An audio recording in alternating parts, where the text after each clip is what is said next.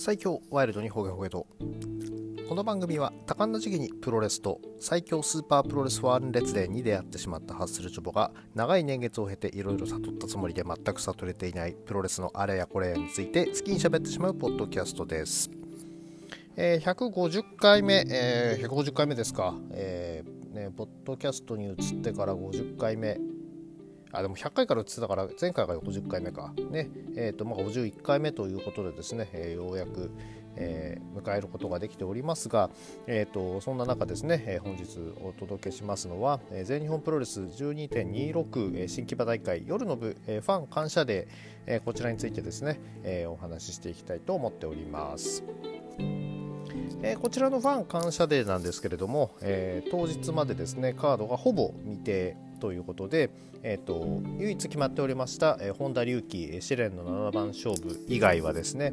えー、て、えー、とファンのその人が、えー組み組んだカードを、えー投票から選んで、えーこちらを、えー当日ですね、えー、と入場曲が鳴ることで、えー、と会場の皆さん、えー全日本プロレス TV を、えーご覧の皆さんに、えーお届けするという形になっておりました一番最初にですね、えー、と奥田リングアナウンサーが、えーくじを引きまして、えーそれで、えー、と引かれたですね丸尾さんという方が、えー、と組んだ、えー対戦カード、えーこちらをですね第1試合から第5試合まで、えー行うことになっておりました。で、えっ、と、試合順だけ先に発表されまして、え第1試合がシングルマッチ、え第2試合がスリーウェイマッチ、え第3試合がタッグマッチで、第4試合がシングルマッチ、そして、えーメイあセミファイナルが、えーシックスメンタッグ、えーで、メインが、えーホンダ VS ジェイクの、えーホンダ隆起7番勝負という風になっておりました。まあ、ちょっとこれ聞いたときにですね、えーシックスメンセミかよということでですね、えーちょっとですね、あの、がっかりした感は否めなかったんですけれども、まあ、あの、蓋を開けてみると実は、この組み合わせが非常に、この試合順が非常に良かったということになっておりまして、えーいや組んだ方なかなか、えー自分にはない、えーセンスでしたけれども非常に面白かったなと思っております。えーそんなわけででは第1試合からですね、えちょっと、え振り返ってまいりましょう。えー第1試合、えーまずはですね、えーと曲なりまして登場したのが、えー佐藤光選手でした、えー昼の部でですね、えーとゆ4うん3試合ですね戦って、えーここに来てるわけですからもう相当ヘロヘロだった可能性はあるんですけれどもそんなことを首にも出さずにですね、えー出てくるのは、まあ、それこそ去年もですね、えーとえー昼え去年はそのハードヒットで、えー昼の部そして夜の部、えージュニアバトルオブグローリーを戦った、えー経験とかあってまあその1日何試合もっていうのはねお手の物なんでしょうね、えー余裕しゃくしゃくで出てきますでカード、えーで次曲鳴ってですね、えっと、歌かかったんでああ、敦貴選手かなと思ってたら、いやいやいや、ちょっと頭ボケてたんでしょうね。えっ、と、同じ歌は歌でも、歌かかって入ってくる選手ですね、あの青柳優馬選手の方が入ってきましてですね、ああ、そっか、え、そう来たのかと。えーなんでこの2人の対戦やったんだろうなって、ちょっと、いまいちこうピンとこなかったんですけれども、あの解説の和田恭平レフェリーが言ってたのがですね、えー3、4年前のあの第1試合でよく見られたカードだなっていうことを言っててですね、あ確かにそうだなと。で、まあ、当時とはあの青柳優馬選手の、えー立ち位置もだいぶ変わってますんでね、えーそういった意味ではその、えー面白い試合だったんじゃないかと。で、まあ、あの佐藤光選手もですね、シングルマッチ久々だなんてことを言ってましたんでね、まあ、本当、えー階級も多分今違いますし、えーそういう意味では、えっ、と、久々の本当の、えー顔合わせだったんじゃないかと思っております。まあ、ただ試合はやっぱり体格、まあ、完全にね、あの青柳優馬選手が上回ってるのもあってですね、そして、えっ、と、世界タッグ巻いたりとかですね、もうしてて、えーまあ、ヘビー級のですね、えトップの一角を担っているだけあってですね、えー佐藤光留選手を、えーフォール、ガスフォールに何回もその行くっていうようなですね、えーちょっとその、隠した扱いしちゃってる部分っていうのもですね、あったりはしました。えーけれども、えーとまあ、それもそのフォール8回行ってますからね、あのフォールして、腕上げる、フォールして腕上げるっていうのをですね、まあ2回、2、3回やって、最後フォールだったらわかるんですけど、8回やってですね、これ、あの、リー・ニッカーさんが一番かわいそうなんじゃないかと、なんかその度にですね、えっ、ー、と、大声上げながらですね、えっ、ー、と、叩いてたわけですから、えー、解説の京平さん曰く、これ俺だったらもう怒っちゃうよなんて言ってるぐらいね、何回もフォール行ってて、まあ逆にそこでですね、しっかりとフォール返してた佐藤光留選手もさすがだなとは思うんですけれどもね、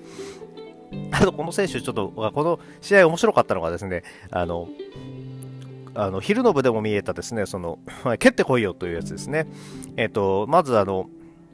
青柳選手がこう座ってですね、えハンデだって、蹴ってこいっつって、あの背中にサッカーボールキックを刺すわけですね。まあ、1回だけだぞっていうのがね、あのー、そこがもうまた青柳優馬選手らしくていいんですけれども。で、じゃあ、お返しに行ったことで佐藤光選手がこうどっかとです座ってですね、背中を向けて座るわけですけども、えー、そこでその、え、昼の部ではね、あの、あの大和選手が、えー、背中にチョップをお見舞いしたわけですけれども、えー、青柳優馬選手、これ何するのかなと思ったら、そのまま倒してフォールに行くというですね、いやいやいやっていう、もう本当あの、青柳優馬という男をですね、あの、体現するようなシーンでね、このシーン非常に面白かったです。まあ、こんなね、あの、珍しいシングルマッチも見られるっていうのがファン感謝デーの素敵なところかなと思いまして、最後は水車落としをですね、回転エビに切り返して、え、ー、と、青柳優馬選手が、えー、勝利を収めたわけですが、えっ、ー、と、佐藤光選手もですね、あの、デビューの頃から知ってる青柳優馬選手のですね、成長っぷりっていうのをですね、えっ、と、に、えっ、と、ね、少し、え目頭が緩んだりしたんじゃないかなというふうに思っております。え第2試合、えー、スリーウェイマッチ、えー、ブラックメンソーレ VS、えー、田尻 VS 吉達ということでしたが、えー、田尻さんが一生懸命こう漁夫の利を狙う間に、えー、なんやかんやて吉達選手の勝利です。えー、第3試合、えー、最初曲が早かかった時にですね、あの、あのみんなわかんなくてですね、あの、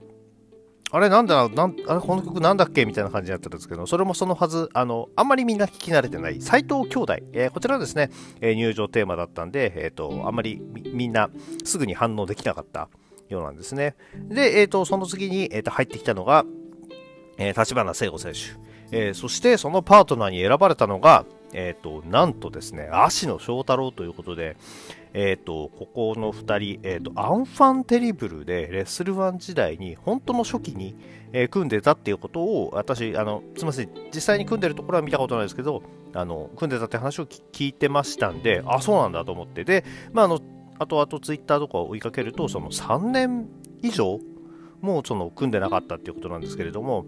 いやー、あの、芦野選手がなんか楽しそう、嬉しそうというかですね、もうすごい仲よ仲良くやっててですね、あの、いつも立花選手がそのサングラスかけてしゃがみ込んで、あの、メンチ切るわけですけれども、そこにですね、芦野選手もサングラス持参してですね、あの、2人でこう、えー、並んでメンチを切るなんていうシーンを作り出しててですね、いや、あの、まあ、今はそのね、あの、チームも違うし、戦ってるポジションっていうのも違うので、えー、全日ではなかなか組む機会っていうのはまあ、本当に全然なかったようなんですけれども、なんか組んだら組んだってすごい楽しそうにしてる足の選手がですね、印象的でした。なおですね、このグラさんですね、あの、斎藤兄弟がよこせっつって取り上げてですね、あの、二人でかけたらですね、こっちがめちゃくちゃかっこいいってですね、あの、スーツも何も着てないで、あの、いつものコスチュームなのに、サングラスかけて立ってる斎藤兄弟、めちゃくちゃかっこよくてですね、もうこの時点で勝負あったのかなっていうような気がします。いや、で、あの、試合はまあ、あの、これもまあファン感謝デーだったんでね、あの、明るく楽しくっていう部分がありまして、あの、レイ選手がですね、ひたすらあの、金敵を狙われ続けてですね、しかもこれはもう、あの、足野選手とか、あの、立花選手がですね、いや、これはでかいのは体だけじゃないぞみたいなことを言いながらですね、あの延々と金敵を狙うっていうのがですね、えちょっとツボに入りました。ええっと、試合の方はですね、あの、斎藤兄弟、えー、ダブルのリフトアップスラム、えー、これかなりやっぱり、あの、迫力ありますね。あの、カウンターで来たところをこう持ち上げるんですけれども、ものすごい高い力を落として、で、さらにですね、えっ、ー、と、足、えっ、ー、と、そのあリフトアップされたのが、えーと、立花選手だったんですけれども、えーと、助けに来た足の選手にはダブルでぶちかまして、えーと、リングから排除。そして、えー、と斉藤潤選手がですね立花選手を取られて豪快なチョークスラム。こちらで、えー、と3が入っております。まああのまあ、ジュニアとヘビーっていう差はあれどもですね、えーと、デビューして1年未満でですね、えー、あっさりその自力初勝利、タッグ初勝利っていうのをね、え手にしてしまうあたり、いや本当ね、やっぱりあの相撲っていうその下地があって、えーと、体自体は非常に、えー、作り体のねあの出来といいますかその仕上がりっていうのはもうかなり良いわけで、まあ、受け身の方ですね。こちらがしっかりしてくれば化けるだろうなっていうふうには思ってたわけで、えー、ここでですね年内にかなり、えー、結果も出せるようになってきてる。そして、えー、年明けると,、えーと、このままアメリカに行って今度修行してくるということですね、え非常に、えやはり、え今後が楽しみな2人です。一方のですね、えっと、負けてしまった、えっと、立花選手ですけれども、まあ、どうしてもその全日本プロレスというでかい中に混じってしまうと埋もれ落ちなんですけれども、まあ、何回も何回も言ってますけれども、本当、体、非常にね、あの鍛えてるのも分かりますし、あのまあ、ちょっとバランス逆に悪いんじゃないかぐらいのその筋肉のつけ方、体の、えーと、力強さっていうのがありますんで、えー、どこかでですねあのそれが少し生きるような、えー、ポジションになってくれると、ね、今、まあ、それこそあの芦野選手とのタッグっていうのもまた見たい気もするんですけど、まあ、芦野選手、世界タッグのチャンピオンなんでね、えー、ちょっとそっちの方に今、えー、力入れなきゃならないんで、えー、なかなかそうすぐにはいかないとは思うんですけれども、えーと、立花選手のポテンシャルっていうのもですね、えー、なんとか生かしてあげたいなっていうのは個人的な感想です。え、で、この後、えー第3試合終わったんで休憩が入りまして、えっ、ー、と、休憩の時にですね、来年3月の、えっ、ー、と、大田区に対しての、えっ、ー、と、アナウンスがありまして、こちら冠スポンサーが決まりましたということで、えっ、と、冠スポンサーは、なんと、レックですね、また。またって言っちゃダメですね。いやいや、まあ本当いつもいつもありがたいんですけれども、えー、こちらがですね、えっ、ー、と、スポンサーしてくれるということで、えっ、ー、と、まあ大田区ね、また、まあ、もちろんその祝日開催ということなんで、どうなんだろうな、この時に少し落ち着いてれば、今年こそは行きたいなっていうのが正直な気持ちなんですけど、なんとか行けるように調整したいなとは思っております。さあさあ、じゃあ続けていきましょう。試合の方は第4試合に入ります。えー、ここがシングルマッチということで、まず最初に流れたのがイザナギさんのテーマ。えー、こちらが流れまして、イザナギ選手が、えー、入場してきまして、えーと、この試合ではですねあの、ファンの夢叶えますということでですね、えーと、2名が、えーと、花束を、えー、と渡す花束状、そして2名が、えー、とレスラーをコールするリングアナをの夢を叶えるというところだったんですけれども、えー、と珍しくですねリングに立っているあの花束状に対してですねイザナギさんが威嚇しててですね、えー、とデビル紫いなく今日はいなくてよかったなって非常に思う一瞬でした。そしてその後ですよ、曲かかったのがですよ、ルリーンってかかってですね、まさかのブレイクハートですよ。いやいやいや、基本的には先入場を、えー、命としておりまして、えっ、ー、と、相手よりも先に入ってリング上で常に対戦相手を待ち続けていた、えー、宮原健人、こちらの後入場と、これも本当、何年ぶりとかそういうレベルじゃないですかね。いやこれ見れただけでもですねあの全日ファンからするとですねレアなシーンがかなり見れたんじゃないかなっていうところで、えー、思います。でこれが入ってくるわけですけれどもまあ確かにこれでもねあの後入場の、えーと弊害としてですね、えめちゃくちゃ待たされるっていうね、先に入場してた選手がめちゃくちゃ待たされるというのでですね、えー、もうかなりあの、伊沢選手もイライラしててですね、えっ、ー、と、解説のに来てたですね、えっ、ー、と、青柳選手もですね、これたまにあの、本当に、むいあのリング上で自分もイライラしてますからみたいなこと言ってて、ね、いや、そんな風に見てたんかいと思いつつですね、あの、この入場を待っておりました。で、まあ、試合の方はですね、あのもうとにかく明るく楽しく激しい激しい？激しいがないな。いやあったか。とにかくもう本当あのイザナギさんのいいところが全て出た試合だったんですよね。いやこれ見てるとやっぱりイザナギさん変なねポジションにいるよりもやっぱりこういう試合でですねえっ、ー、と会場を盛り上げてくれることに化させてあげた方がいいんじゃないかなっていうふうにですね、思うんですよね。もう本当、会場めちゃくちゃ湧いてましたからね。もうとにかくあの、イザナギさんがその宮原健人に対してですね、お前は俺を見下しているんやっつって、あの、俺は、あの、お前はずっと俺のことを見下しやがってって言ってですね、敵意をあらわにしてですね、あの、攻めていくシーンがね、非常に良くてですね、で、ひたすら反則でですね、えーと、いろんやるんですけどもね注意してくるレフェリーに対して俺勝ちたいんやっつってあの認めろよみたいな感じでいやいやいやで勝ちたくて反則 OK だったらそれ何でもありじゃないかと思いつつもうほんとイザナギさんのですね勝ちたいんやには力がこもってましてですね。いやーこれ本当何しろあの場外の鉄柱にですねあの宮原選手をですねテーピングでぐるぐる巻きにしてですねえっ、ー、とあの動けなくしてですね、えーと、巻いてるところもめちゃくちゃレフェリーに見られてるのにですね、えーと、勝ちたいんやって言いながらですねそのぐるぐる巻きにしてですねでしかもそのレフリーもレフリーでですねあのぐるぐる巻きにされてるの分かってるのにですねあのカウントを8ぐらいまで数えるっていうですねまあ結局最終的にはそのテーピング外すのを手伝ったりして何だったんだって思いつつですねまあこういうシングルマッチだから全然それはありですねっていうのが、えーと私の意見です。そしてですね、えっ、ー、と、あの、あとは、意表をついた攻撃といいますかね、あの宮原選手がこう余裕をこいてですねあの相手に背中を向けてですね337拍子をこう煽っているとですねその後ろからですね、えーと、バズソーキックぶち込んでですね、えーと、ついに宮原健人を見下したぞっつってですね上からこうグッて覗いてですね、えーと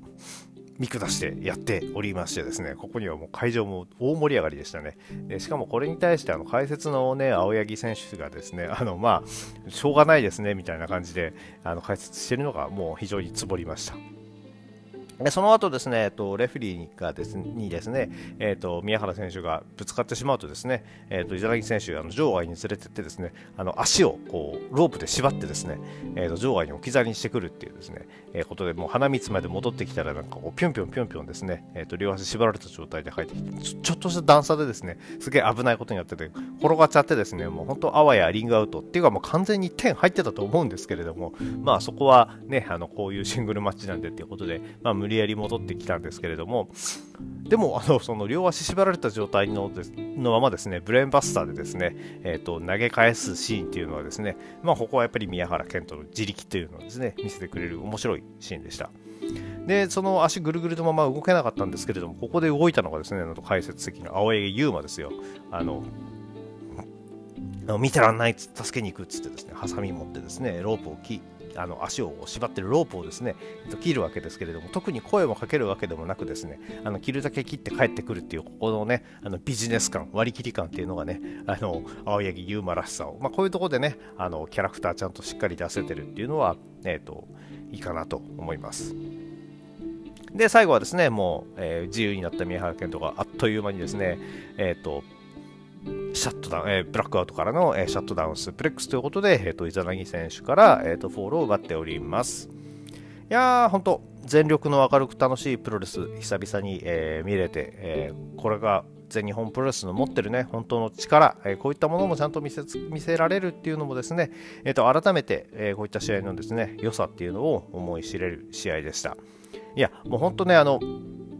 おふおふざけが嫌いな人にとってはね、え、ちょっと本当なんだよって思うかもしれないんですけどこういったことをですねやっぱ全力でファン感謝デーとかでやってくれるそして、えー、やりきれる力を持ってる人たちがいるっていうのはですね、えーと、とても素晴らしいことではないでしょうか。さあさあ、で、第5試合で、あれなんかじゃあどんな感じで残ってんのかなと、6メンタックここでしょっていう感じで思ったんですね。で、最初入場テーマ書かれて、えー、歌が流れて、あ、あじゃあここはね、青柳敦樹選手だなと。で、次がかったの、あれ？あ、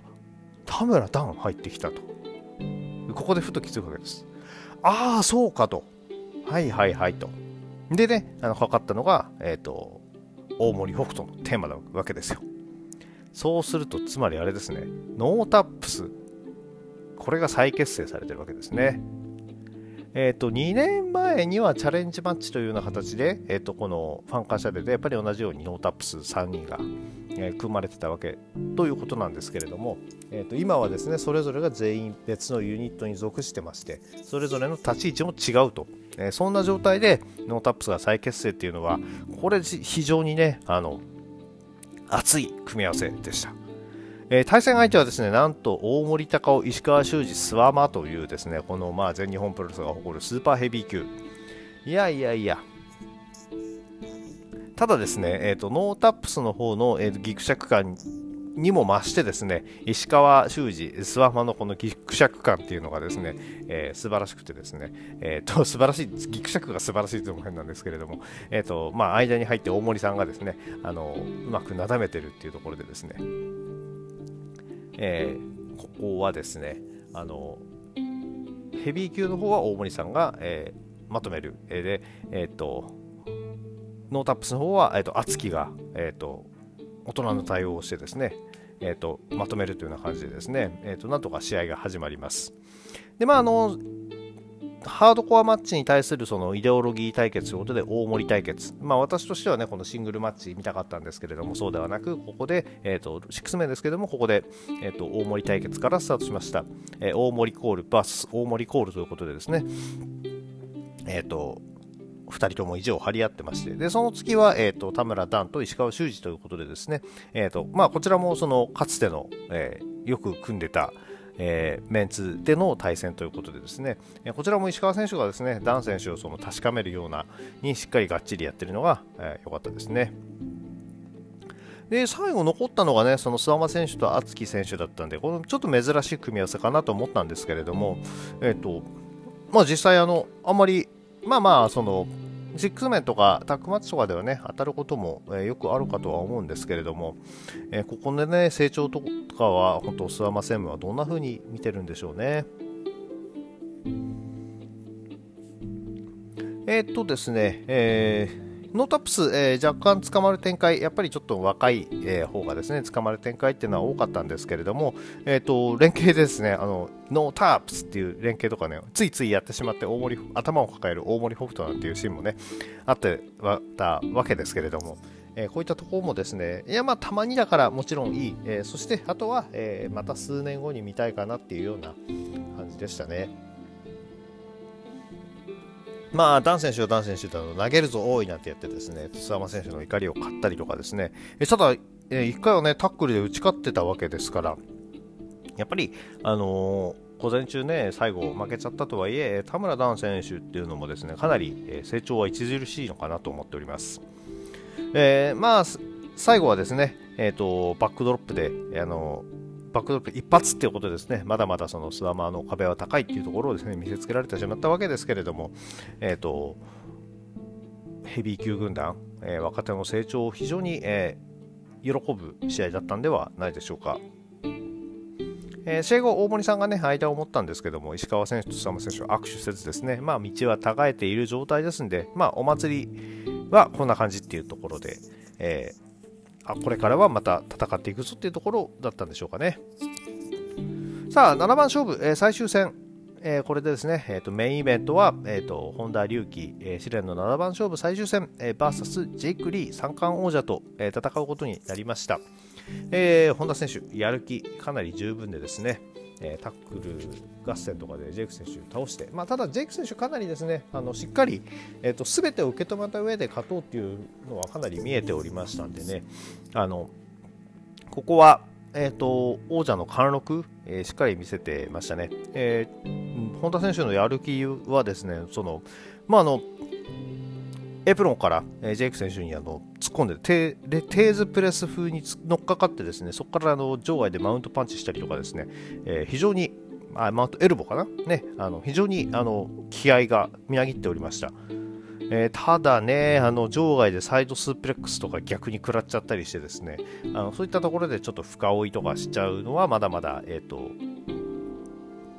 あのテクニあの老快な部分っていうのは全然足りてないのかなと思います。またエルボーもですねかなり気合入ったエルボーはねあの入れてたんですけれども逆にジェイク選手に一発で、切り返さりとかたりとかしますんでねあのそういったところももう少し、えーと、一発一発に重みを入れれるようになってくると違ってくるのかなと思います。何しろね、体格がかなり良くて、今はね、ぽっこりお腹出てるような状態になってますけど、完全にその増量期かとは思いますので、えこれ乗り切ってですね、えーと、すごい体型になってくるんじゃないかなと。まあ体の大きさから言うとですねあの青柳選手とか宮原選手ぐらいまでなんとか体を大きくしてほしいなと、まあ、諏訪間選手ぐらいまでねあのお腹出た状態で戦い続けるっていうのもそれはそれで全日レスラーらしくていいんですけれども、えー、まずはねしっかり体大きくして上で戦ってほしいなとは思っております。えっと、だからあの一発食らってもしっかり返せるようになってきてですね今までだったらその例えば2リフトからのレッグラリアットなんて食らったらもう起き上がれなかったところにですね、えー、一度起き上がって無理やりスピア一撃加えてですね反撃してから自分はちょっとダウンするとかですねそういうところであのあの倒れるにしても、えっと、ただでは倒れない、えー、そういったことがだんだんできるようになってきててですね、まあ、あのキャリア的にね、あの本当、えー、ノータップスの3人とほぼ変わらないぐらいのキャリアっていうことをであるにもかかわらずですね、えー、とここまで、えー、三冠王者に、えー、食らいついていける状態っていうのは本当にやっぱり7番勝負やることによっての成長っていうのは見えてきてるのかなと思っております。えー、試合終盤ですね、えーと、ジェイク選手がジャンピング2というか飛び膝蹴りみたいなのを放った時のバッティングでですかね、えーと、目頭からちょっと血が出てしまってですね、えーとそれで、えーと、ちょっと逆にジェイク選手がこう、コアかっこいいみたいになっててですね、えー、もう本当、見てる方がうっとりしてしまうような、まあ、前回のその、あの前回というか前のですね、あのアブドーラ小林選手との試合での流血も傷つきなんですけれども、こういうね、あのかっこいい選手が流血する様っていうのはですね、えー、なんか絵にやるのはずるいなって気がします。で、まあ、その流血したジェイク選手なんですけれども、ね、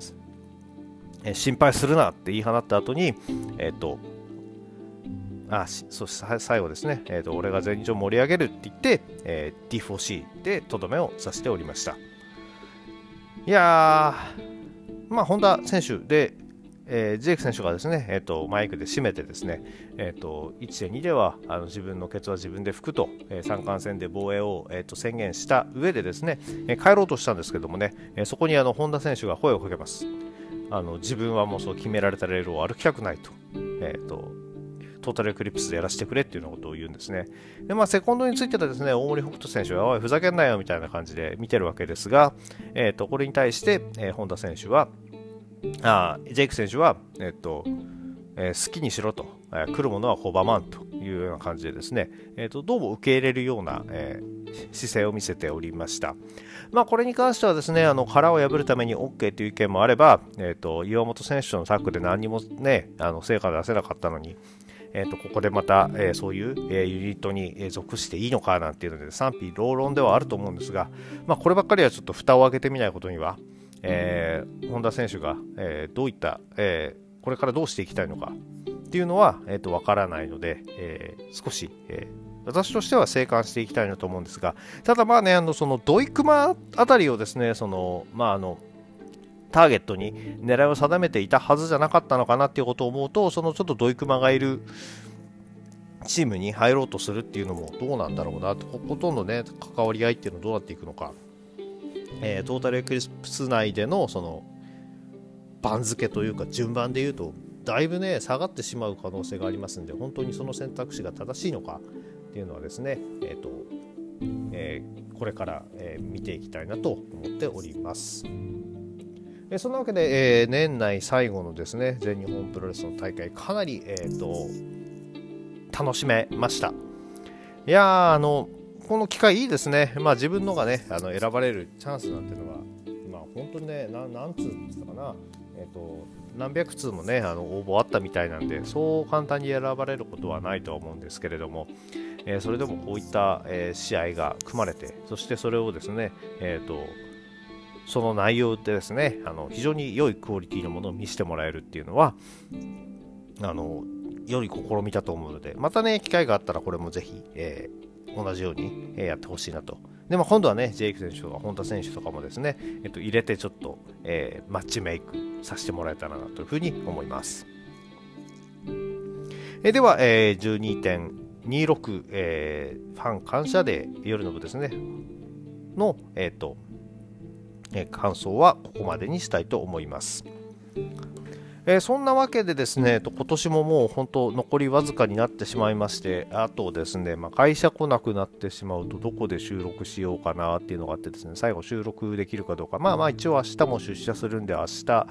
あたり、えー、最後のに収録になるのか、えー、年末も家族が出かけたタイミングでどっかでえー、収録できたらいいのか収録するためにどっかに出かけるのかってことでちょっと悩んではいるんですけれどもね。あのプロレス大賞の方はねあのいつもブラックアイスリーさんの方にですね便乗する形で、えーと、年明けに、えーと、発表することにしたいなと思いますので、えーと、今年だと残しているのが、えー、と重大ニュースですね、えー、去年もやりました、えー、ジョボ的2021年プロレス重大ニュース。こちらについてですね、えー、どこかで収録してお話できたらなというふうに思っております、えー、それでは、えー、本日は以上になります。えー、この番組では皆さんのご意見ご感想をお待ちしております、えー、Twitter のハッシュタグ今日ほげでのつぶやきや、えー、DM リプライまたは質問箱の方に何かお書きいただければお返事させていただこうと思っております、えー、本当に、えー、何かください。お願いします。それでは皆様、えー、ワイルドな一日をお過ごしください。